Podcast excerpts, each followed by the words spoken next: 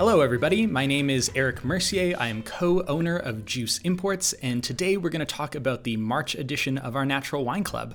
Uh, today in the studio with us, we have a very special guest. Uh, we're trying to diversify a little bit and get outside of the wine industry specifically, and so we're going to chat to uh, sort of our, our, local food expert. Maybe you want to introduce yourself and let us know what you do, and uh, yeah. Hi everyone, my name is Carmen Cheng and I'm um, behind Food Karma blog on Instagram and social media, all the different social media platforms. Um, by day, I'm an HR professional in the energy sector here in Calgary. Um, haven't worked with other industries as well, but then about oh, 10 years ago, trying to just get to know the Alberta food scene a bit more, I started blogging and have now fallen into this food community, which has been awesome. So I do write with a few Alberta publications, um, do a little bit of wine tasting here and there, but excited to learn more about wine. Yeah, it's going to be a lot of fun. Uh, I feel like getting perspectives from people outside the wine industry is definitely something that we need to do more of because uh, the wines that we include in this club, like they, they're not necessarily the conventional wines that you'd pick up off the shelf or that you'd see by the glass at most restaurants. So it's it's cool, sort of introducing, you know, as we spoke a little bit earlier about uh, this idea of people who have um, palates who have explored a lot of different types of food and, and have tasted, you know, sort of all over the place and, and seen their perspective on these these interesting flavors. Um, so yeah, I guess we'll. I guess maybe I'll jump into it and just explain the first wine, and then we can talk about what we have in front of us uh, mm-hmm. as well, because we actually have snacks today for once. Uh, I feel like snacks is going to have to be a new. Uh, I don't know, essential part of the podcast. when you invite guests, they have to bring snacks. exactly. I'm going to make that a new mandate for sure. Um, so, the first wine in today's wine club is from Brock Cellars. Um, Brock Cellars is an amazing winery uh, in Berkeley, California.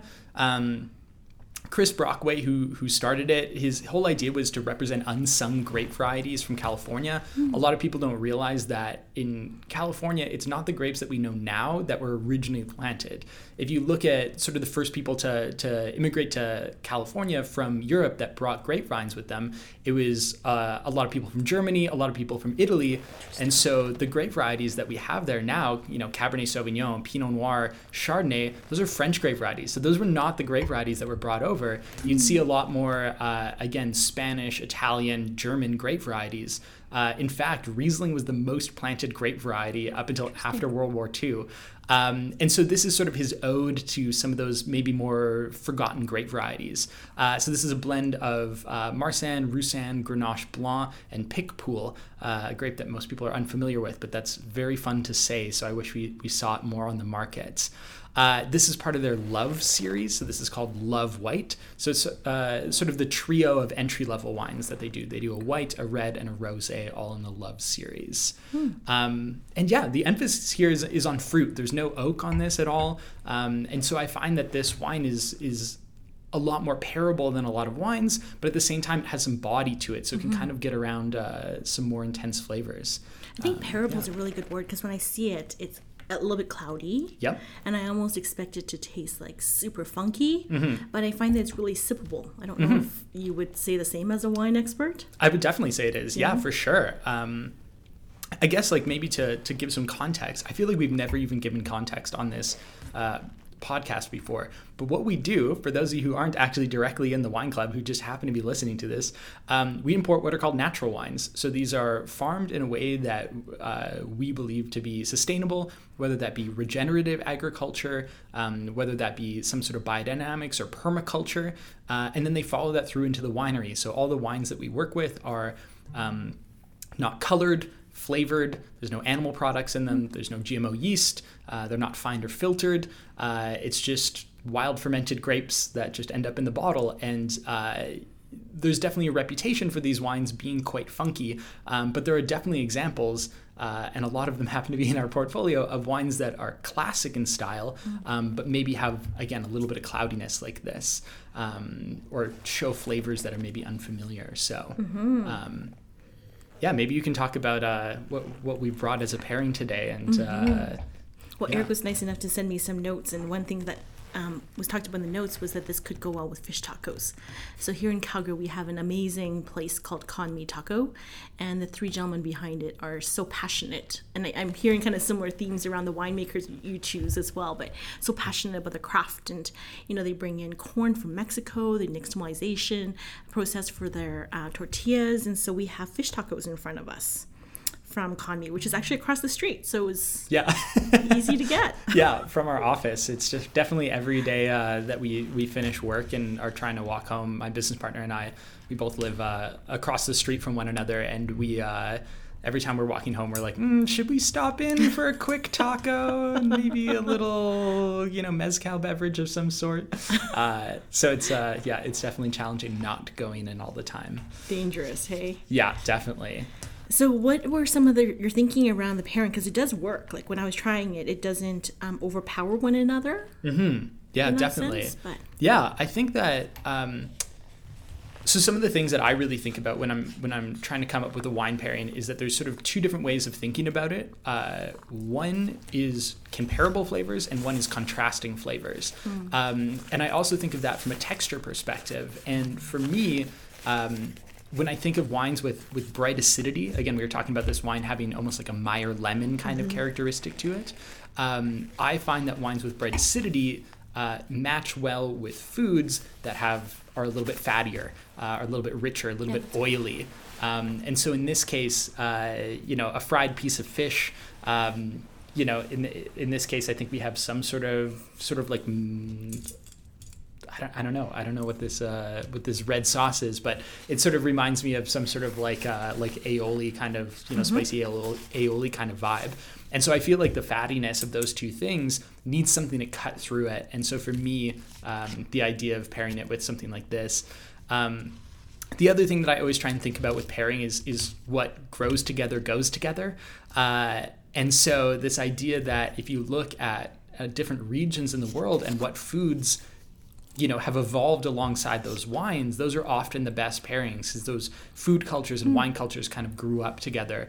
Um, and that could be the case everywhere from you know burgundy where you have uh, poulet de bresse that pairs really well with both white and red burgundy or you have uh, you know morel mushrooms and comte in the jura and those wines pair really well together. So for me it was this idea that uh, and again i mentioned it in the, in the write-up that California very recently was Mexico, uh, and a lot of people forget that. And there's a huge amount of uh, sort of Mexican influence in the food um, as well as in the culture, and this extends to. Um, uh, you know, to the grape growing and, and to the winemaking and all these sort of things. And so my idea was to sort of like an ode to like what California was because Chris is also doing an ode to what California was. So uh, as much as this is about like the flavor combination, it's also definitely about the uh, you know sort of the intellectual side of the uh, of the pairing as well. Well, that makes a lot of sense. And I think right now with COVID, like I'm dying to travel, but I could almost see this being like on a patio in California, drinking this wine. Like it kind of has that sort of feel to me.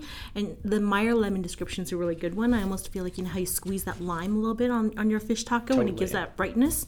And it's the same with this wine in terms of um, having a bit of a sip of the wine, eating a bite of the, the fish taco.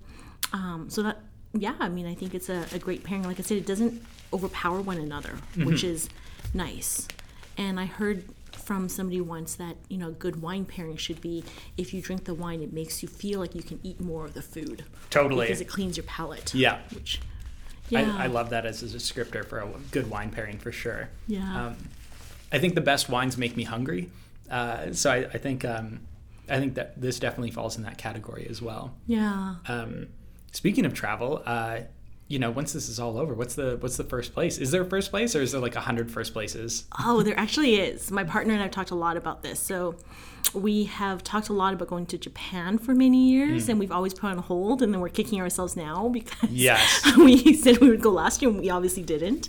Um, but I think the first place for us is actually somewhere closer to home, and so I, my family's on Vancouver, and I haven't seen them for over a year, so that will be the first place.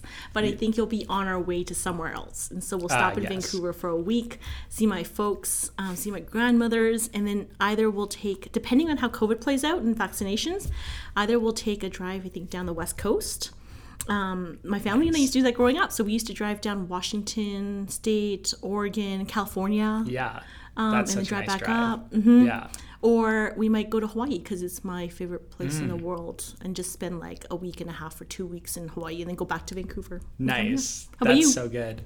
Oh my goodness. Uh, yeah, my list is is far too long. Uh, Japan is probably number one on the list. I uh, I had a significant birthday recently, and uh, the my original thought again long before this ever Mm-hmm. uh, came to fruition was that I wanted to go to back to Japan for my birthday. Uh, I wanted a non-wine trip for my birthday. Uh, not that there isn't really great wine, uh, both being consumed and made in Japan.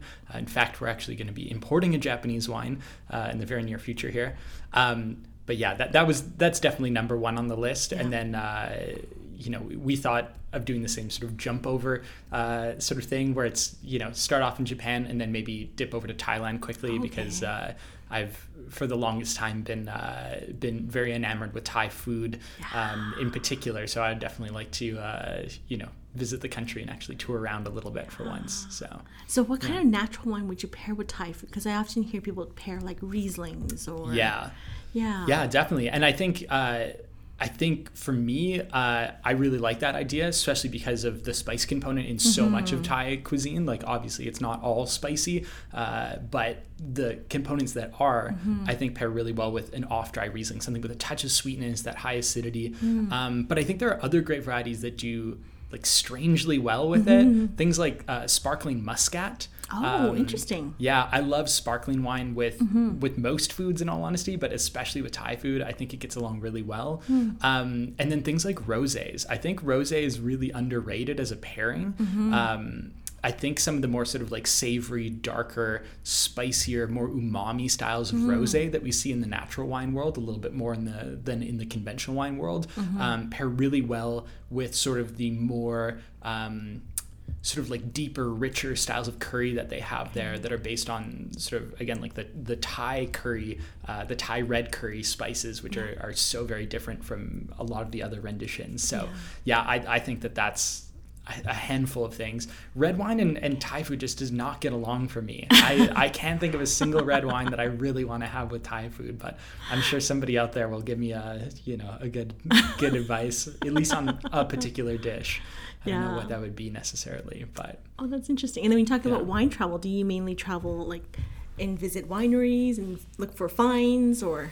Yeah, definitely. For us, a lot of it is about visiting the producers that we already work with. Um, we really like seeing them as often as we can. We like to have this personal relationship with them. We like knowing what's going on with them and their family. And, and uh, for us, that's a huge component of selling the wines is that, you know, we, we can get our hands on most wines in the world. And for us, you know, it's it's this idea of accountability. One where it's like you go out to the vineyard and you can see whether they're farming in a way that's sustainable or not. Like you can mm-hmm. you can tell if everything's dead in the vineyard, then you know that they're they're farming using you know pesticides and herbicides and things like that. Versus you know going out there and walking the vineyards, we get a way better idea.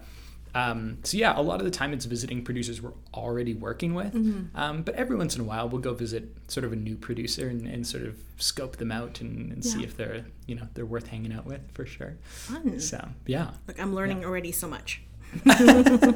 Oh my goodness. I uh, I'm I'm glad. I'm glad that I'm able to impart at least something to this uh, to this conversation. Um, yeah, maybe I'll pour the next wine here, and then maybe we can chat a little bit about uh, sort of some of your uh, current work with. Well, yeah, maybe I'll ask you about that, and then I'll pour the wine, and then we can uh, we can talk about the wine afterwards. But recently on Instagram, you've been posting a lot about um, sort of two different communities uh, that are really centered around food. Uh, one being International Ave, and then the other one being Chinatown. Um, so maybe you can talk a little bit about how that came about, and uh, you know, sort of what your efforts are there, and, and how we can support. Yeah, for sure. So I, I would say that um, those two specifically is really around a campaign that the city of Calgary is doing with the federal government. Um, I hope everyone could hear the wine being poured. It sounds so nice. but uh, the city of Calgary has worked with the federal government um, to look at ways we can support local businesses, and going, you know, being a I don't like the word influencer, but creating content, I guess. Um, we get lots of requests all the time, and usually I, I would say I actually probably decline about ninety percent of requests to do work just because I have a full time job it has to really align with what I stand for. But when the city came and said, like, you know, we're working on a campaign for su- supporting small local businesses, like, I jumped on it right away because it is a big part of my point of view um, in terms of the, the places I want to talk about. And so we talked about um, just which communities might be the ones that I would want to focus on. And I mean, International Avenue and Chinatown and Beltline, which is the area that we're, we're here um, kind of near right now were the areas that first came to mind for me because those are the areas that you know I, for International Ave and Chinatown. I think that there's a lot of um, mystique around it. I think people still haven't fully explored those areas, but I think there's a lot of interest and I see a lot of engagement whenever I post about restaurants or food from those areas, um, or even like little known, you know, small um, international, you know, places or grocery stores. Like I think my one video on TikTok that got the most engagement was about True World Foods, mm. which is this teeny tiny Japanese grocery store, um, because people hadn't heard about it. And so I think there's always a lot of mystique. And so when we narrowed it down to International Ave and Chinatown, I was really happy, um, particularly because another campaign that I'm working on is around uh, anti-racism and particularly a response to some of the anti Asian hate crimes that we're seeing around the world. And so it aligns perfectly from a messaging perspective of let's talk about these small businesses in these areas. Let's talk about how they've been impacted from a COVID pandemic and probably even longer before a lot of other businesses have been, because I know Chinatown had seen a decreased traffic since like November, December 2019, which has mm-hmm. been you know, a few months before the rest of um, our city. And also, let's talk about you know some of the cool things that you can find in those areas, but it also aligns well with that anti-racism message. And it's funny because I started talking about you know some businesses, and I had asked for recommendations on Instagram, and I was flooded with people's comments just around like businesses that they do like. But I also got some messages where one person messaged me and she's like, "Thank you so much for talking about International Ave. Like I love eating there, but when I ask my friends if they want to come with me, you know, I get the response of like, uh, I don't know, I don't want to get sick, I don't want to get oh, shot at. Yeah, for sure. so there are definitely some you know stereotypes still yeah. around areas that are impoverished or areas that um, are more like international. Mm-hmm. That I think that we still need to kind of break the stereotype of. Yeah, definitely. I feel like. Uh, even though I only reached out to you a month ago, like a year's worth of things have happened between yes. uh, between then and now. Um, yeah, I I uh, I think it was yesterday that you you posted the the shrimp and egg fried ho fan from uh, Calgary Court. Yeah, and uh, it was really interesting, sort of having that as like a little bit of a flashback to being you know 14 years old and. Um, my friend inviting me to go to Chinatown for the first time, and for me, again, it, it was sort of like a it was like traveling to another world realistically and for me that that was hugely important in sort of my understanding of how uh, diverse Calgary was and how diverse Calgary could be. Mm-hmm. And so at the start of COVID, when when things were shutting down, um, a lot of the restaurants that were getting hype are the ones with the social media accounts, mm-hmm. and this necess- isn't necessarily the case for a lot of the restaurants in, in Chinatown. So we sort of made an effort to, uh, you know, eat out, especially from, you know, we have a handful of you know favorite places there mm-hmm. um, and so you know calgary court being one of them yeah. great taste being yeah. you know probably the place that i frequent the most often um, but also like silver dragon and things like that where it's you know these these sort of special meals that we've had over the years and uh, you know they just again they definitely do not get the same hype on on social media as you know sort of the the big 10 in in Alberta. So it's For it's sure. yeah, it's definitely really exciting to see somebody with as much influence as you, you know, being able to reach that many people about those yeah, well, I think there's so much to unpack in what you said. I think a you're absolutely right. I think um, a lot of businesses during COVID has been a tough time, but I also think that a lot of them took this time to kind of reset themselves mm-hmm. around a business model that works better. And we've certainly seen even some of those places in Chinatown or in International Avenue do that. And, you know, there's some businesses in Chinatown that started an Instagram account, mm. started reaching out to influencers, was like, how do we, you know, get our names out there in like mainstream social media, right? Yeah. And I can think of a really um, good example is Ch- the Chinese Cultural Center mm. cuisine CCCC. That's like I'm trying to think of their handle, right? Yeah. Um, and so they do a lot of family style meals, which is mm-hmm. very traditional in Chinese culture. And for Chinese New Year, they had like this big family style meal, but it also kind of they did that around Christmas time as well, and they got so much hype on social media. They have an Instagram account. They hired somebody um, who's Chinese Canadian who can kind of help them navigate between the two worlds and and you know and, and speak to that right. And and Yeah. we're seeing a lot more folks um, on social media who might not have the awareness of these businesses go on and, and see them. But also, I think a lot of them got set up on third party delivery apps. A lot of them got set up on just their own online ordering websites. And so I think COVID has pushed a lot of businesses to think about how they can do business differently. But the other thing you talked about is the exploration of how rich our city is. Mm-hmm. And I think that there's so much to talk about there. Like, I'm from Vancouver. And a lot of my friends in Vancouver are like, "Oh, how's Calgary? Like, how's the beef? Right? There's all these stereotypes. It's like it's so Oh cold. goodness. but Yeah. I think we sometimes lack that um, understanding of all the different offerings Calgary has from a cultural perspective. And I Mm-hmm. Think International Avenue is a great example. I actually, even doing this project and reaching out to their business association, I found out that they have over 100 restaurants on that one street. Or 100 food businesses, I think I should Oh say, on that one street. But it explains why every time we drive down it, my partner says, How come we're not eating here all the time? He's Mm-hmm. like, What's that place? What's this place? We haven't heard of that, right? Totally. And it's because there's so much richness there and they represent so many different countries around the world. Yeah. Um, but I mean, I know for me, it's sometimes hard to think about, let's go and try this one place that's advertising pupusas because I've never been there before. Like, there's a certain risk of what if it's not good? For sure. Yeah. And so part of the campaign with the city of Calgary was um, one of the ideas I had pitched was this concept of like adopt a street. Mm-hmm. And knowing that we're not traveling right now, could we encourage the public to pick an area and explore that area almost like you would if you're a tourist? Maybe pick three or four businesses to support. Yeah. And you know, I mean, with some of our restrictions right now, sometimes it's not safe to necessarily go into businesses, mm-hmm. but you could do it virtually too. So pick an area, yeah. pick three or four businesses and maybe look up their websites, see what they offer, mm-hmm. look at their Instagram accounts, look Yeah. at their social media, and you might find some cool products that are out there if you take the time. But And I think a lot of people do that already with other uh, areas in the city. Like I, I definitely do it with Inglewood, for instance, where I'm like, cool, awesome. I know that I'm gonna go, uh, you know, for coffee in the East Village. Uh, then I'm gonna walk across the bridge, and then I know that I'm gonna go for a beer. I'm gonna go for lunch. I know that I'm gonna go shopping at a handful of shops that I really like over there.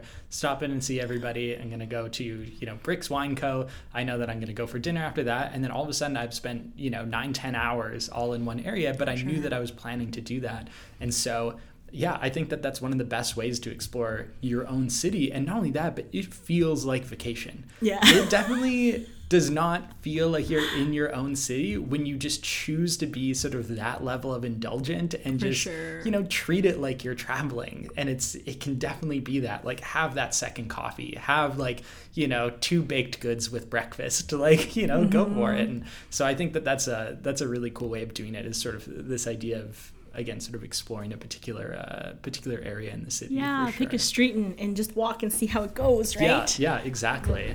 Uh, cool. Well, I'll talk about the next wine here, and then we can uh, we can taste through it and, and test it our next taco here. Um, apparently, this has turned into a taco tasting, which is uh, exactly what I was hoping it would turn into. Um, so this next wine, this is probably the most famous wine in our portfolio. Um, we included it once in the wine club uh, like three years ago now, and. Realizing that we actually had enough stock of it to include the new vintage in this wine club was really exciting for us. Um, this is Gut Oggau's Athanasius. So Gut Oggau is located in Burgenland in Austria. They're just south of Vienna. Uh, it's about an hour and 15 minutes south of Vienna. Um, this area is centered around a, a lake called the Neusiedlersee. Um, it's a very shallow lake, lots of cool freshwater fish and eels and stuff like that. So their cuisine is sort of focused around things like that. Um, and uh, this is a really interesting blend of grapes. So this is Blaufränkisch and Zweigelt, grapes that a lot of people are unfamiliar with, but that are sort of the mainstay of uh, Austrian grape varieties, of Austrian wines. Um, these grape varieties really contrast one another. Uh, Blaufränkisch tends to be more powerful and dark fruited, um, almost reminiscent of Bordeaux, versus Zweigelt uh, tends to be a lot more juicy, red fruited, often sort of reminiscent of, uh, you know, sort of almost like Gamay Noir meets Pinot Noir, bright, fresh, juicy. Um, Gut Oggau is a biodynamic farm, so they're uh, basically a closed ecosystem that takes care of itself. Uh, they plow their vineyards using a horse. Uh, they're just like a husband and wife team that farm, you know, a handful of acres with their. Uh, they have a couple staff that are on full time now. This is very weird for a winery. Normally, wineries don't have a ton of annual staff that, that are on like the entire year, but they believe in all these sort of side projects of um, you know, taking care of, uh, you know, the environment around the actual vineyards um, and doing all these, you know, sort of extra things that, that really they think benefits the wine. Um, they're very spiritual people. Um, they are very obsessed with sort of like the energy and the feeling. And their whole mm. idea is that if we make a place that feels really good to live and feels really good to farm, the wines are going to buy by necessity have to taste good. Mm. And so they don't even list the grape varieties on the label. They don't know how much of each grape variety is in the wine. They don't keep notes about uh, what the vintage was like or as far as their winemaking techniques. Um, and so one third of this was basically red grapes made as white wine, and then two thirds were made as conventional red wine. Uh, having sipped this, you know, during our conversation, it's one of the most thrilling wines in the portfolio for me. It has just this vibrancy to it, this mm-hmm. electricity mm-hmm. to it, this tang, um, but at the same time being fully ripe and juicy and soft. Um, it, has got it's got a little bit of everything going on for it, and it's just such a beautiful style of wine. So it's it's very exciting to get to share them. Mm-hmm. I think that um, I can see the progression where the last one was a little bit lighter in terms of the flavor, mm-hmm. and this one it's, it's a bit more robust. I wouldn't. I don't know if you would call it full body. I would not call it full body. I think it's no. still kind of on that lighter side. Yeah, it's really sneaky because I, I think a lot of people um, associate body with intensity of flavor, mm-hmm. and so this wine tricks a lot of people into thinking that it's full body because it's it's full flavor. Yes. It's like hyper saturated yes. with flavor, but it's like really light. It's like a gazpacho or something like that, where you're like, yeah, this couldn't be more flavorful, but at the same time, it's like light and delicate. Um, yeah, it's a style that I really like in wine. Yeah, I think juicy is a good term for it in the tang, but I also get this flavor in like the back of my tongue that almost speaks to that like funkiness or there's like um, I don't think bitter is the right word, but there's definitely a, a bit more of that robustness that comes mm-hmm. through on the back of the tongue. Um, and the taco that we have is the asado, I was trying to look it up on the website to see if there was a description, and there isn't. There might be a feature, but I do know that uh, the meat on this asado taco has been like there's a certain grilling with this. You kind of really get that smokiness or that like char grilled flavor, and I feel like the two, the char grilled flavor goes really well with this wine. Like it kind of. I agree. Yeah. Definitely yeah like i can the two kind of complement each other which is really strange because we didn't pair this one at all. This was just snuck into our bag from the folks at conmi yeah this, this was a freestyle taco for sure.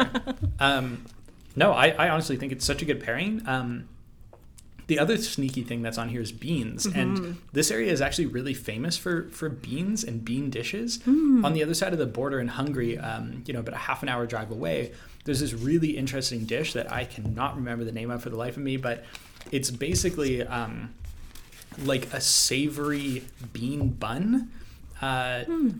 It's like kind of imagine the equivalent of like Japanese sort of like azuki bean sort of you mm-hmm. know bean mm-hmm. paste sort of uh, like baked good, um, but savory instead, where it's it's it's definitely got a little touch of sweetness to it, but it's got um, again a lot more savory components to it and i think the beans on this are sort of like reminiscent mm-hmm. of that so it's almost this weird kind of cross-cultural you know true. if you find a bean dish from somewhere else in the world it's going to also pair with this just the way that uh, that that bean dish would for sure. But I think that that's very indicative of what we see with food. Is there are so many dishes cross cultural. They're very similar mm. or similar in like spices or similar in like how they make you feel and and just the technique of it. Even though the cultures and the countries are so far apart in the world. Yeah. Like we always joke that. Um, when we travel, my partner and I, it almost becomes a lot of food travel where we like to try different foods or we have like different restaurants on our list to go check out or different like food stands to check out. And we always joke that like beef tripe is one of those dishes where mm-hmm. you go to mm-hmm. Mexico and you have, you know, the, the tripe there, but you go to Italy and you have like tripa and it's the same and you go to asia and you have like again all those different beef tripe dishes totally. and they all have that like braised the spices and the warmth of it, Mm-hmm. um, even though the cultures and the countries are so different. Yeah, I think there's this really amazing quality that everywhere in the world kind of had, well, at least after um, I can't remember what they call it, the uh, the Atlantic Exchange, something like that. Like after. Um, you know, sort of the, the first colonizers came over from Europe, and there started being this sort of international exchange of ingredients. Um, we all kind of had the same stuff all around the world, and we all had to figure out how to cook it and use it to the best of our abilities. And a lot of us came up with the same things. And for instance, you know, things like stomachs and Yeah. intestines, braising them for a long period of time in something that's maybe acidic, like tomatoes. Do you see that that sort of similarity across the board, whether it be like you were saying in, in Asia, whether you see it in Mexico, whether you see it in Italy? Um, so it's that really interesting thing where it's like if you give a bunch of people from a really wide uh, you know sort of all these different culinary backgrounds they might come up with the same techniques but the, then the flavor signatures are going to be what's a little bit different and i think that's really cool It is really cool. Do you see the same thing with wine? Like where you see different parts of the world kind of do similar types of blends or Definitely, yeah. And uh, wine has definitely been really heavily influenced by, uh, in particular, Western Europe. Um, you know, to sort of the, it, it's definitely a problem in my opinion, in, in the sense that it's made the wine world uh, a lot more homogenous than it used to be. But I think a lot of people would also argue that the quality of wine right now is the, is the best it's ever been. Um, but we're also seeing the resurfacing of all these different wine techniques from elsewhere in the world. Um, we can talk a little bit more about that with the next wine, but uh, one of the ones that we can we can highlight is the wines of Georgia. Um, so again, right on the you know sort of uh, this sort of uh, like I don't know, like a completely different part of the world from where we think of where wine Yeah. comes from. Uh, and they're using a completely different technique that's existed for the last, you know, six and a half, seven thousand years Wow. um, of taking uh, what they call qvevri, um, so these these clay amphora that they bury in the ground, and they actually fill that with grapes, and then seal them um, with something like beeswax, or in some cases, interesting. um, like a type of local clay. And they seal them and let them ferment basically underground. Uh, Oh. And so we're starting to see people all over the world, even in the Okanagan. Um, there's producers using this technique that's a- Really? very much a Georgian technique versus if you look back 20 years ago and everybody was making wine basically the same way that uh, you know that they were in France in Bordeaux everywhere in the world all the wines tasted like they came from Bordeaux regardless of where they were grown versus now I think there's this quest for you know diversity and and, and originality and uh, specificity this idea that not everything has to taste the same and that you Yeah. know that's something to be celebrated as opposed to uh, I don't know, I guess laughed at in some cases. Yeah, it's almost Yeah. like a globalization where we have access to education Mm-hmm. uh, much more readily now than we have ever had. We have access to information like much more readily now than we ever had, Mm-hmm. and so that sharing of information could lend itself to you know exploring new crafts, exploring new techniques, new processes, sharing information. I know Miko at Kami, we've talked about how he's reached out to some folks in Mexico who are very well-known chefs, and he gets responses around how Yeah. they you know, do make their tortillas, and that's how he learned too, right? Mm-hmm. And I think it's the same, probably, I would imagine, in the wine world where you have access to share information if you're open to that collaboration Mm-hmm. versus thinking about, you know, this is the way I do it, and I don't want to um, collaborate, I just want to focus on my own thing, right? Yeah. Well, I think that that conversation about globalization also really extends um, to the world of food as well, in the sense that, uh, again, if we look back 20 years ago, the same time that all these wines were all tasting the same, um, there was every famous restaurant was like a French restaurant, uh, regardless of where it was, whether it was in Hong Kong, whether it was in uh, you know, in, in Brazil, uh, it was all, all the famous restaurants were French restaurants with French wines, and they were using, you know, maybe ingredients from, you know, their particular country, um, but making it in this French style, and that was considered like the epitome. Versus now, if you go to Chile or if you go to, you know, Mexico or if you go to Asia, the famous restaurants are now celebrating their own ingredients again and their own techniques. And I think we're seeing the same thing in the wine world as well, where it's like, cool, we're not judged on how well we can copy France anymore. We're judged on, um, you know, sort of the, the intrigue level and the usefulness of our local ingredients and, and how we can we can share those with people. So Yeah, it's a really good parallel. I think in the food world, we still see that oftentimes the restaurants that are, um, you know, awarded and, and get the accolades are the ones that are very European focused, at least in service or Yeah. even at least in their techniques. And I think French cuisine has been the one that, you know, a lot of um, the culinary world has looked to as the top of its game. And I think especially when we travel, we see a lot more influences, especially like from Japan as an example. Japanese cuisine and the culinary scene in Japan has had so many accolades in the last few years, right? That you're seeing a lot of that come into even North America. I think that the way our award systems though have not caught up to it. And so I know that a lot of food award lists and, and restaurants lists, especially here in Canada, get a lot of um, like bad they have really bad reputation for sometimes not diversifying that list. Yeah. and i think that stems from the criteria that we're judging those restaurants on as being like the best restaurants in the country. Oftentimes don't doesn't allow for the diversity of how other countries might approach food. And so i mean um, in japan they are i think they have the most amount of michelin starred restaurants Yeah. in the world but they also give michelin stars to street vendors. Oh yeah, who are you know dedicated and the street vendors have dedicated their lives to perfecting this one dish and that one dish has a michelin star but i think when you come to north america a lot of times our accolades are based off of like what's your service level what does the ambiance look yeah. like What's the cutlery? what's yeah, the cutlery Sure. Yeah. and those restaurants that are you know maybe focused on the food and not anything else might not make that list Mm-hmm. and it's i think we're gonna have to diversify the way we think about food the way we think about um, what's good food Mm-hmm. you know and a good food experience and how we award those th- that service um, but i'm also curious your thoughts around wine because i think i see points and i don't always know what they mean Yeah. but is it the same thing like how has the wine world been able to kind of um, catch up to the globalization or the diversification Yeah, we're definitely at a weird point in the wine industry where there's been huge backlash towards the point system um, because you know pe- people always ask me like, "Oh, what's your favorite wine?" And I was like, "Well, like it depends on where I am. Yeah. Like, like say say my favorite wine happens to be you know a big bold rich red wine and i'm sitting on a beach with a bunch of oysters. Yeah. then that wine is a zero out of a hundred.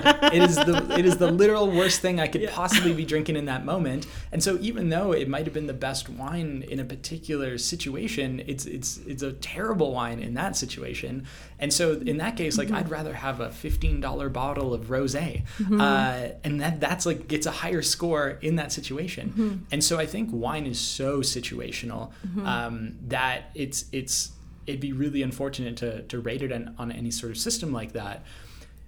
Because of this and because of sort of this this you know trying to fit it into a particular uh, rubric for deciding what's good and what's bad um, a lot of people have felt left out and that a lot of flavors were left out. And the people who were making decisions over what flavors were considered appropriate versus not appropriate um, things like clarity again the wines that we have today are, are all cloudy. Maybe those wouldn't be you know rated as highly because they're like oh they well they should have fined or filtered these. Yeah. like, well it wasn't because they were lazy. It's because they chose not to find or filter them because they thought based on their rubric that these wines tasted better and, and more alive this way.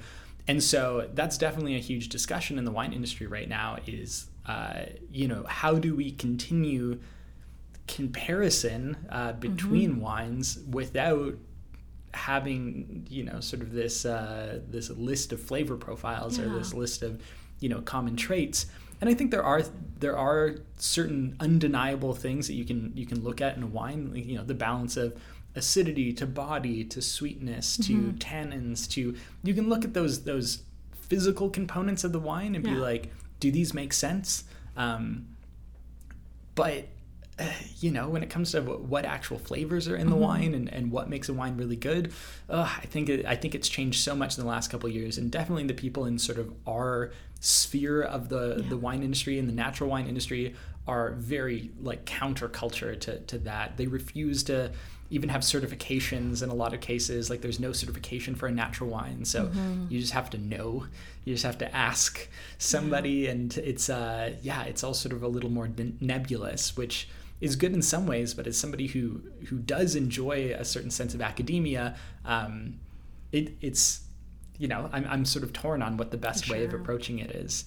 Uh, it being more nebulous definitely makes it more challenging on the consumer. Mm-hmm. They're not sure what to, you know, what to look for in a wine. So it's not black and white anymore, right? yeah, It's like all different shades of gray. totally. And I yeah. think it's the same for restaurants. I think if we continue down the way we are, where it's like a certain criteria for a best overall restaurant, Mm-hmm. we're going to continue to see the same restaurants make this, the lists Yeah. because those are the ones that are set up to fit the criteria.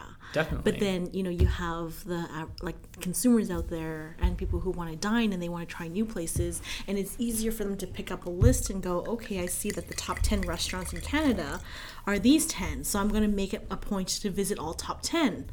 Um, versus having these conversations around like you know what sorts of experiences might you be looking for or you can go to this one place that's um, relatively unknown and have like this one dish that's phenomenal um, versus like that that one experience or labeling it with a number yeah Yeah, no, I agree. I um because we're eating tacos, I'll use this as a as a reference point. But when I visited LA last time, um, my two favorite food experiences were like as contrasting as it could possibly be. Uh, one of them was uh, this place called Bestia. Yeah. That's like a, an Italian place run by a bunch of young people um, who are all very excitable, uh, incredibly talented at what they do, making like again really thoughtful Italian food, kind of a rustic style, really wild but refined in the right ways. Um, and uh, an amazing wine list that was extraordinarily expensive, but definitely worth it in the in most cases. And uh, that was that was a really great experience, and I thought that was one of the best service experiences I've ever had. The other thing that is equally a great experience was we went to um, Cactus Taqueria Number One, uh, which was a roadside taco stand that we went to at like two in the morning, and they were just getting going at that point. And uh, we sat at um, at picnic tables and ate tacos outside, and uh, you know at two in the morning, and I was like, this is like absolutely outrageously good food. Like to this day, that is one of the best tasting things I've ever uh, you know ever had in my entire life. Uh, was uh, they did um, a chicharron taco? oh Uh, yeah that it's was all chicharron yeah, yeah like and fried it was. So spicy. yeah. I didn't even know it was spicy for like five minutes. I had it and I was like, I feel weird. Why do I feel so weird? I feel like elated. I feel like my pupils are really dilated. I oh feel Oh like I'm goodness. breathing way deeper. And I was like, oh my goodness, this is crazy spicy. And I, it's so hot that my mouth doesn't even know. It's just like it's Yeah. like I don't know what that is. Interesting, hey? so when you travel and you look back on your, those experiences, is it like the the latter experience that you're talking about, where it's a bit more casual, you're out there on the patio just having a great time that stick out in your mind afterwards? Is it like the I'd say that they're equal, frankly. Yeah, Yeah. I, I think it would be it'd be very hard for me to decide where I was having more fun. Mm-hmm. Um, I can definitely say that like the worst food experience that we had on that trip was at the most expensive, most pretentious Mm-hmm. restaurant, where you know I like I I dress weird for the most part, and so Yeah. when I go into one of those restaurants, especially in a place like LA that has sort of they can afford to have a fine dining scene Yeah. versus here like again I, I go into uh, whatever the uh, closest equivalent to that we have to fine dining like teatro and i walk in with a teacher and i feel fine Yeah. uh, our customer base is really great for that being like hey cool we, take us how we are um, Mm-hmm. you know we're really great for that but going in there i was you know both my business partner and i were just like cool i feel extraordinarily uncomfortable here. They're looking at us like we're we're out of our minds. Yeah. And uh, I'm like, all we want to do is just like drink a really good bottle of wine and have a couple bites of food, and and I just felt uncomfortable to the Yeah. point where I didn't really enjoy the experience, and so. You know, those two other experiences, even though they were completely contrasting, were both equivalently good because of that level of, of being invited, um, you know, sort of brought into it. And so I don't know. I, I can't really decide which one was the best experience, but I can definitely say that the most pretentious experience was the worst experience. Well, it's interesting to me because I think there's like most memorable, or some, somebody said to me once, maybe restaurant lists, you know, like even for a blogger, instead of talking, saying something is the best, maybe we need to mm. frame it from like most memorable or most favorite. Totally. Um, and it is funny because like even when we travel, like in Italy, I think I've been there twice now, and I think about some of my favorite experiences in Italy, and it's like that, mm, you know, family owned small business you know you see them making that pasta you're like you know driving through rural tuscany and just like we had stopped into a place and like we ended up loving it so much that my partner went to italy twice more after and he actually went to italy with some phenomenal chefs like he went with daniel costa in um, edmonton Oh, and nice. his team and like brought them in with him because like the experience and the food and to your point is kind of like that marriage of like there's such hospitality in there. Mm-hmm. and you know we're eating there and there's like a dog sleeping under a table with his owner right while he's the owner's eating. And the and you're drinking wine that you don't even know what it is because they've just poured it for you but it's the full experience. And i think on that same trip um, to italy the first time we went to like a two-star michelin restaurant and it was good Yeah. you know and and even the full experience was wonderful but in terms of which was more memorable or favorite experience for me that i want to go back to time and time again Yeah. it's like i want to seek out that uh, Osteria, Osteria Panzanel is the place that we Okay. stumbled into in Nice. tuscany yeah Super cool.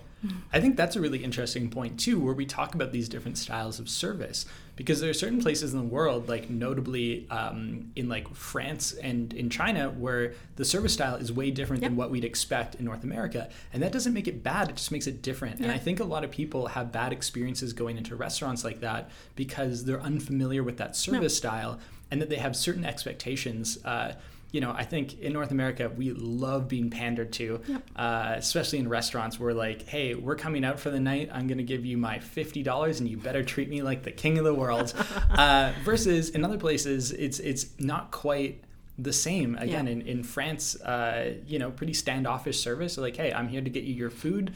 Um, you know, everything's going to Yeah. be great and I'll take care of you for sure. But like, I don't need to do like a song and dance. I'm not gonna like, true. you know. And then same thing in in China, specifically in certain types of cuisine, where it's like, hey, like again, I'm here to facilitate you getting delicious food. I'm not here to chat with you Yeah. necessarily. And so I think a lot of people have negative experiences at those restaurants because they're expecting the thing that they maybe grew up with, which is again Earl's style service or you know Moxie style service or whatever whatever your equivalent is. for But, sure Yeah. Yeah, it's interesting because criteria is so subjective, right? And in Mm-hmm. certain parts of Asia, especially major centers, the value on efficiency Mm. is much greater. And so even like Ichiran is a great example because they're a ramen chain across Asia and I think Mm-hmm. maybe even some places in North America. Um, but people who go there always joke that you order from a vending machine and then Oh, you sit in a kiosk by yourself Yeah. and you don't sit with your friends so you're all in your like individual kiosks and the value is placed on um, focusing on your food and eating it quickly Mm-hmm. and enjoying your food and not like talking to other people right? Totally. Yeah, definitely. I think that's a like I actually really like that every once in a while because I find sometimes I've gone out for these extravagant meals and I've just been having such good time with my friends that I will have eaten a dish and I won't even remember having eaten it. I'm like, "Oh my goodness, I really wish that I had like paid attention to that." Uh, and you see it with wine too, where you spend, you know, a fortune on a bottle of wine, but you're just like you're Yeah. enjoying. This is why I always tell people that like don't save your special bottles of wine for special occasions because it should be about the occasion, not about the bottle of wine. And like either way, you're going to be disappointed. Either you spent too much time focusing on the wine and not enough time focusing on the occasion, or you spent too much time focusing on the occasion and not enough time focusing on this wine that you spent a fortune on. that's so really it's like good advice open the expensive bottles on a Tuesday night when you're sitting on the couch watching Netflix. Like that's when you should be opening the the baller bottles. On the uh, you know special occasions, you know nothing wrong with a bottle of prosecco every once in a while. So that's yeah. really good advice and you'd be horrified if you came over to our place because we have two bookshelves of wine that we just like sit on. Like we're Yeah. just waiting. And recently because teatro is actually a good example. So f- quite a number of years ago there was a sommelier at teatro who recommended this wine. And um, we got a bottle of it and we were like oh maybe we'll just wait for a special time to open it. And I think like seven, six, seven years have passed, and we Yeah. haven't opened the bottle of wine. And then Yeah. during the pandemic, we realized it was leaking, so now we can't drink that bottle of wine. Oh, you right? can definitely drink Oh, it. can you? Oh yeah, it'll be fine. It'll be fine. We're like, so is the cork damaged? Like, do we need to like throw it out now at No, this point? it, it'll be fine. I'd say definitely drink it like sooner rather than later. Mm-hmm. Second that you start having leakage like that, there's more opportunity for oxygen to enter the bottle, which will Yeah. make it start aging quicker. Um, but yeah, you know, a lot of people are like really horrified when they see a really messed up cork. Um, but I'm definitely not one of those people. Sometimes when a cork is really messed up, it's uh, it's actually the best bottle of wine I've tasted. so Oh, interesting. um, yeah, so I'd be I, I wouldn't be too worried about it. It's definitely worth opening and trying at the very least. So. I think it's uh, this like bad perception that we have of like, oh, aged wine's better, so you should wait. But you really shouldn't, because Totally what I've learned case. is like, Yeah. there's certain optimal years to try wine, or that it just Oh, yeah. tastes different throughout the years. Yeah, definitely. And it all depends on what you want too. Like drinking wine younger is going to show off the fruit versus drinking wine older is going to show off what we call tertiary characteristics. So characteristics that come from uh, age as opposed to the actual fruit. So you'll get a lot more savory components, a lot more leafy qualities like tobacco leaves and forest floor. And if you don't like those flavors, then you're aging your wine for no reason. Yeah. it's like you've aged a wine, but you actually don't like what old wine tastes like. It's not a it's not a good sign. But How would you de- describe this next wine? yeah, so I'll give you a rundown quickly. This is um, from Louis Antoine Luyt. Uh, he's uh, actually from France. He's from Beaujolais, one of the most famous regions in, Fra- in France. Um, and he worked with um, uh, Marcia, uh, Marcel Lapierre, uh, really famous producer, you know, sort of natural wine legend in, in Beaujolais. But he fell in love with Chile. Uh, so he ended up making wine in, in Maule in, in southern Chile um, and finding all these uh, wildly old vines. So these vines are 200 plus years old, uh, some of them up to 300 plus years old, which is quite wild. Um, and this is the original grape variety that, that came over from uh, from Spain, speci- specifically probably from the Canary Islands, actually. All right. So I was just listening to our Wine Club podcast before releasing it, and uh, I noticed something uh, an example of how white supremacy sneaks its way into the way that we speak about wine. Um, in the podcast, I was describing uh, the introduction of a grape variety called País into uh, South America and in particular Chile. And I talked about this idea that I had heard a million times before uh, that um, when bringing this grape variety to Chile, uh, it was it was a very important grape variety. Wine, unlike a lot of other food items, uh, keeps for an entire year, two years potentially, and this is an amazing source of calories. And so I said something along the lines of um, that a lot of the indigenous people were really grateful that uh, that wine was introduced um, to South America. This is again another example of us perpetuating this myth of uh, Western slash European slash white superiority um, that somehow by us bringing grapes to uh, South America, we were able to help the the poor, starving indigenous populations, which is uh, just so wildly untrue. Um, any reason that they were that they would have been struggling at the time of these colonizers coming in uh, was probably directly due to famines uh, and and wars and disease that we caused, uh, that the colonizers caused. If we look back historically at, at Central and South America, um, these were some of the greatest empires ever known to man, and this somehow doesn't get translated into our wine language and the way that we speak about um, you know wine in the southern hemisphere or any other areas you know when we talk about uh, australia or south africa. Again i've, I've noticed certain hangups in my own language and this is the thing is like i've perpetuated this myth for the last like eight years after hearing it from somebody or reading it from somebody in a book and i never stopped to consider that this little piece of information that i had was untrue uh, and devalues the experiences of, of people in South America. Uh, and so I think that it's important that we have this, this conversation and it's important that we admit these things um, publicly and we talk about them publicly so that we can hopefully take a better look at all the things that we say um, from a wine perspective and, and see how there are these these little grains of white supremacy just shoved in there that that we don't even realize these little implicit biases that we don't realize that we have. Um, and so I've edited out that part of the the podcast uh, and explained it here. And and you know moving forward it's it gives me an opportunity to speak about it in a different way and, and share sort of a different perspective. Um, so hopefully that's valuable to you uh, and hopefully we can continue having this discussion about other regions and about other wine things. Really unsung grape variety. You don't really see it planted or at least not bottled on its own anymore. It's consumed a lot locally. Um, it tends to make quite light colored wines but quite intensely flavored mm-hmm. wines.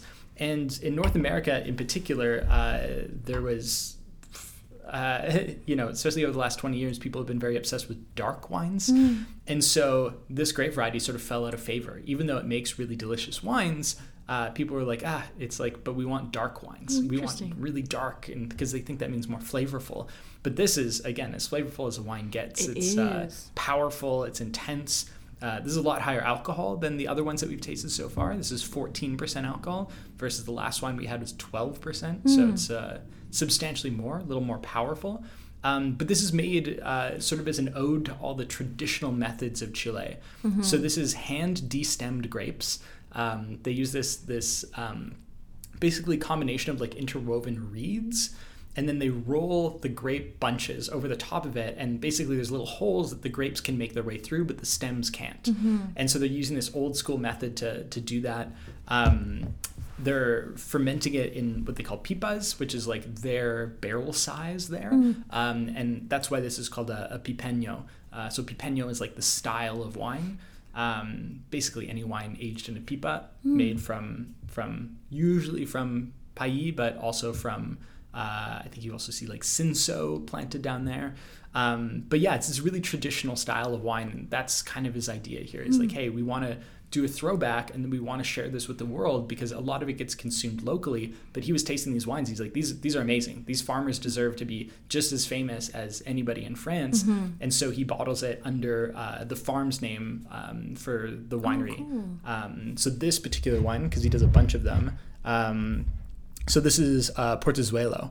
Uh, and then you'll see on, on different bottlings of this same wine different names of different farms, mm-hmm. uh, depending on who the actual uh, farm owner is, mm. which is kind of a cool, again, way of, of you know showing off mm-hmm. what they're doing. Hmm. So yeah, yeah. What are you thinking of the wine? I want to describe this wine the way I would want to describe like Scotch or whiskey. I don't know if that'd mm. be um, characteristic or if you would feel the same. Totally. Like when you said tobacco about something else, like that really kind of resonated with me for this yeah. wine. I, I, agree, like intensely flavored, but again, I think it's not. Um, to me, it's not like a full body right experience. It's yeah. still.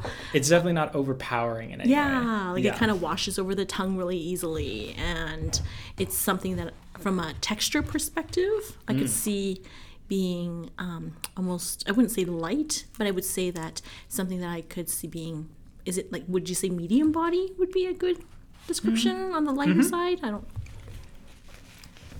Sorry, I'm crushing no, a taco sure. here. Um, yeah, I'd say that this falls like directly between medium and full body. Mm. It's kind of like right on that edge.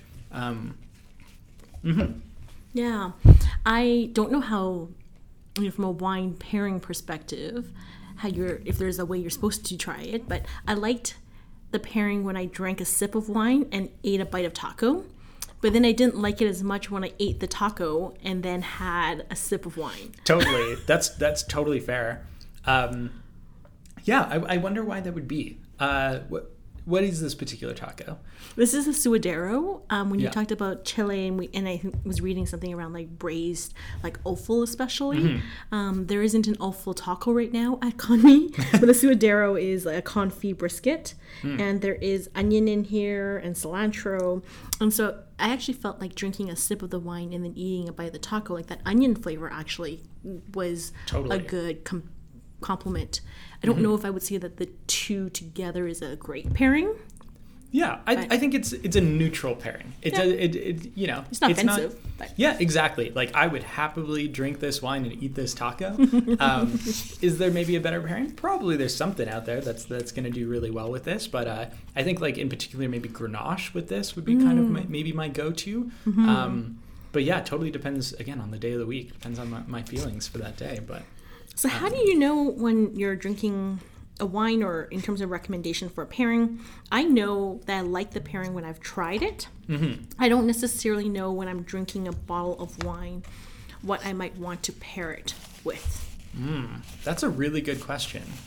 Um, yeah, there's a handful of things that I look at. So the first thing that I look at is like the structure of the wine. So these are like literally the physical components that make up the wine. So the acidity, the tannin, uh, you know, the alcohol level. So for instance, high alcohol wines they actually dilate the pores on your tongue, uh, which makes them super not good for uh, spicy foods. Um, so if you have a wine that's like 15% alcohol, like a big Shiraz from from Australia, uh, and you have you know something super spicy, it's going to be not fun at all inside your mouth. It's just going to be way too hot. Um, same thing with tannin. So tannin actually uh, basically gets rid of all the saliva in your mouth and the last thing you want is a dry mouth when you have spicy food. Uh, so, you know, high tannin wine. So I look at things like that and I'm like, okay, cool. This wine is high tannin or high alcohol. It's definitely not going to go with spicy food. Um, so you can kind of think about things like that. That's usually the first direction that I go, um, and then I'm kind of basing it off of off of flavor profile from from there.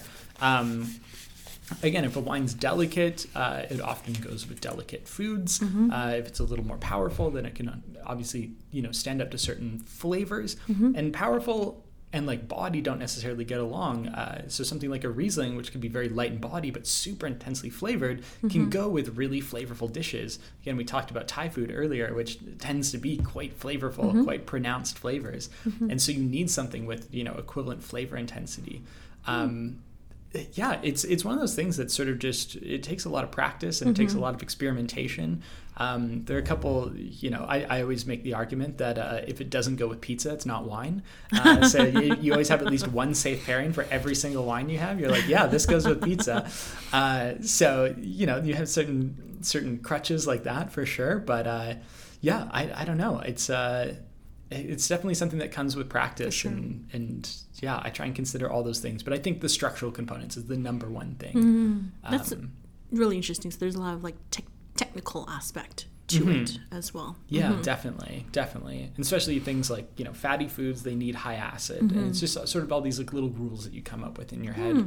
um, i'd say that 90% of the time uh, white wine is going to be the best pairing um, for almost every dish and that includes meat dishes um, Yeah. that includes things like tacos uh, yeah so it's you know when in doubt white wine is definitely the way to go when in doubt sparkling wine is the way to go uh, it's usually the better option And do you Um, think that thinking has evolved? Because I agree. Mm-hmm. Like white wine tends to be in our household the one that we gravitate towards. yeah Um, and yet I remember growing up, there was always this like misconception of like, well, the Merlots and the Cabs, and you know, but, Yeah. like red wine being a bit more favorable, but also like red wine for like beef, and then white wine for chicken and seafood. yeah But I feel like the, that myth has been busted over the past few years. Definitely. Yeah. Yeah. I, I 100% agree with that. That it's, uh, you know, especially, you know, we talk about this all the time, but like in Alberta, this is a red wine province. Uh, you know, not, you know, a lot of the people that we talk to uh, were like, hey, cool. Would you like a glass of wine? Like, yeah, for sure. Uh, were you thinking red or white today? And like, well, obviously red. I'm like, what do you mean, obviously red? Uh, like, all the rest of the world is like happy drinking white and red, and it's just like that's a normal thing.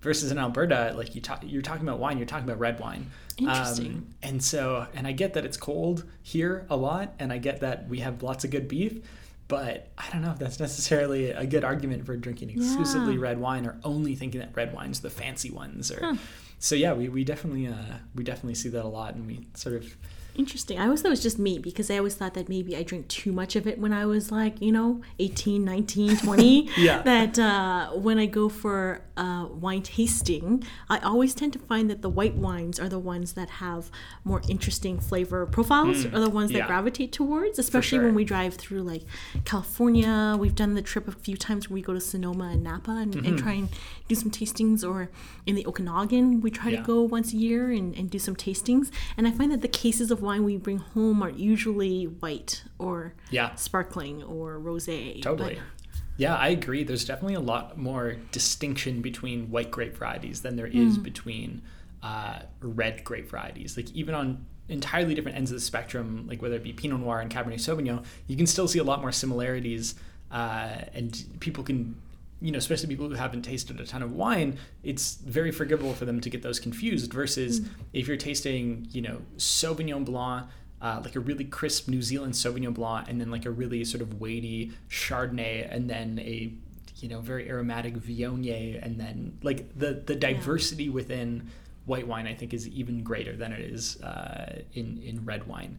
Um, that's starting to change a little bit as we sort of get more acclimatized to different flavor profiles and to different weights of red wine. Uh, you're seeing a lot more light, delicate, you know, 10% alcohol, bright, fresh red wines, and I think that's sort of extending the spectrum a little bit. For sure. Um, but yeah, it's uh, yeah, I, I would definitely agree with that. So how do you? Because we were just talking about the wine club, but how do you um, pick the wines in each um, wine club? How do you pick the combination? What do you look Mm-hmm. for? Yeah, um, it's uh, yeah, it's a, it's a handful of things. So again, understanding that most of our viewers are going to really favor red wine, we try and have most of the time two bottles of red and one bottle of either white, rosé, or sparkling, uh, or orange wine, and um, but that changes every once in a while. Every once in a while, we just get an opportunity to use something that's so cool that we, we can't say no to it. So maybe we'll have two whites or a white and a sparkling and a red. Um, but we always try and make sure that there's a red in there. Um, as I was saying earlier, there's like about 150 members now, and most of the wines that we work with are extraordinarily small production. And so getting enough wine for 150 members is becoming very, very difficult. So we're planning you know six to eight months in advance um, and setting aside our entire annual allocation of a certain Wow. wine in order to be able to put it into the wine club now um, we also use other importers as well not just ourselves so uh, you know every once in a while we'll use a wine from our friends at garneau block or um, you know a handful of other importing agents as well in order to sort of expand. Um, but yeah we want wines that are exciting. Uh, i think a lot of retailers because they, they then have to sell the wine um, they're sometimes hesitant to put the coolest wines on the shelf because they're like how many people actually want to drink this? Uh, versus with the wine club we're like cool we have 150 people who have already told us yeah get as wild as you feel like. Uh, show us all the cool wines out there. And so we have a little more freedom so we can use stuff that's maybe sort of more on the fringe of the wine world um, but yeah, we want them to represent good value. You know, it's hundred bucks a month, so you're getting hundred dollars or hundred and five dollars or hundred and ten dollars worth of wine every month. Um, and so, you know, you're usually getting a bottle that's around forty to fifty dollars, a bottle that's sort of thirty to forty, and then one that's sort of like twenty to 30 kind of crammed in there. Um, so yeah, we, we like showing that that full spectrum for sure. Ah, interesting. And then Yeah. in this world of like we talked about how there's so much access now to information, how do you find out about, you know, wines that are new to you or vineyards that are new to you or producers? Yeah, we definitely, you know, sort of have a, a handful of people um, all around the world that really have their finger on their pul- on, on the pulse. Um, especially in places like New York, Paris, Tokyo, London, uh, the places where it's the first place that any wine gets exported to, uh, any new winemaker, um, because they have the population to support that many more wines. Um, their population is also, uh, they, they have enough people who are wine geeks to be able to seek out those new producers. Um, so for us, it's looking at restaurants like uh, you know like Noble Rot uh, in London, or um, you know a handful of really cool wine bars in in in Tokyo, uh, like Wine Stand Waltz, and uh, you know uh, wine stand Boutte in Tokyo, and we look at what they're drinking, and then when we're in those places, we try and order those bottles off the you know off their list, taste them. If we think they're really exciting, then we'll try and plan to go to that region, um, and then hopefully we can stop in, meet the producer, taste the wines. Hopefully they're good, but yeah, there's a handful of people around the world that we really trust their opinions. So that's sort of our, our starting point, and then we work our way from them and, and try and taste. So Yeah. um, yeah, yeah. What are you drinking at home these days?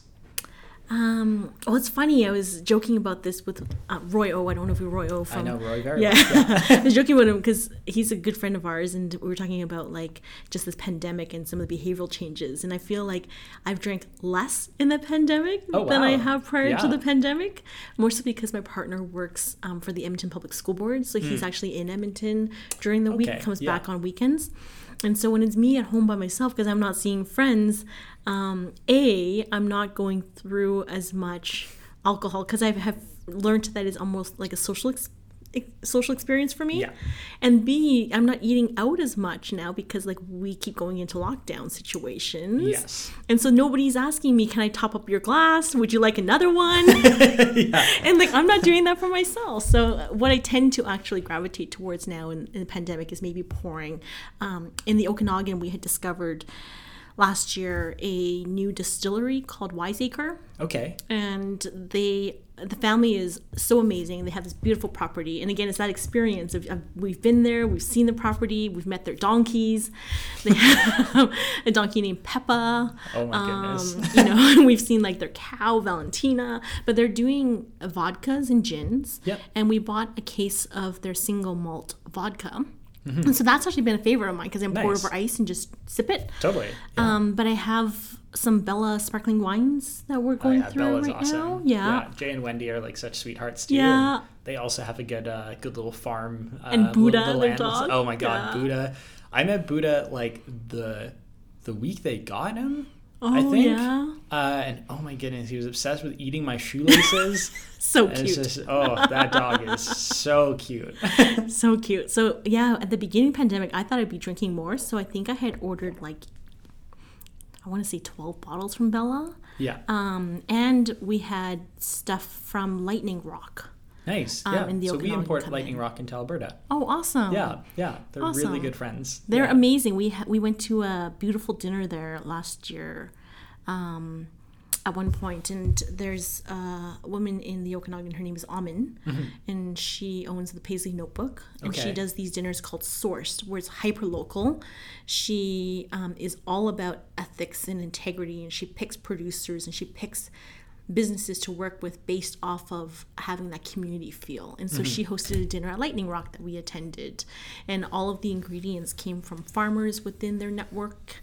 Um, and then her and her mom cooked food outdoors. Oh my goodness. And it was a distanced dinner uh, at Lightning Rock where we each had our own like parties. We each, each of our parties had our own tables, and it was just a beautiful experience. Yeah, that's a great little property too. Yeah. It's got a great view for sure. And it has a Lightning Rock. Yeah, Which is a cool. lightning rock. Yeah, definitely. Yeah. So, self-serving question: If I'm eating Indian food tonight, because we will be, Mm-hmm. Yeah. and there's a lime a lamb dish. I think we have a lot of vegetarian dishes. What would you recommend we try for wine? There's a couple different directions you can go. Uh, my favorite thing with Indian food is often orange wine. Okay. Um, so orange wines uh, made from white grapes, but fermented with the grape skins. So you extract a lot more sort of savory elements from it. Um, so they tend to produce this certain flavor compound called uh, citolin or sotolon, depending on who you're talking to. And uh, it's actually the same flavor compound that you find in curry leaves um, or in fenugreek, for instance. So, and also in maple syrup for no apparent reason. Um, but so, yeah, I find that orange wines pair really well. Uh, and then one of the other things that I like that's like sort of like a secret guilty pleasure is definitely Gewürztraminer.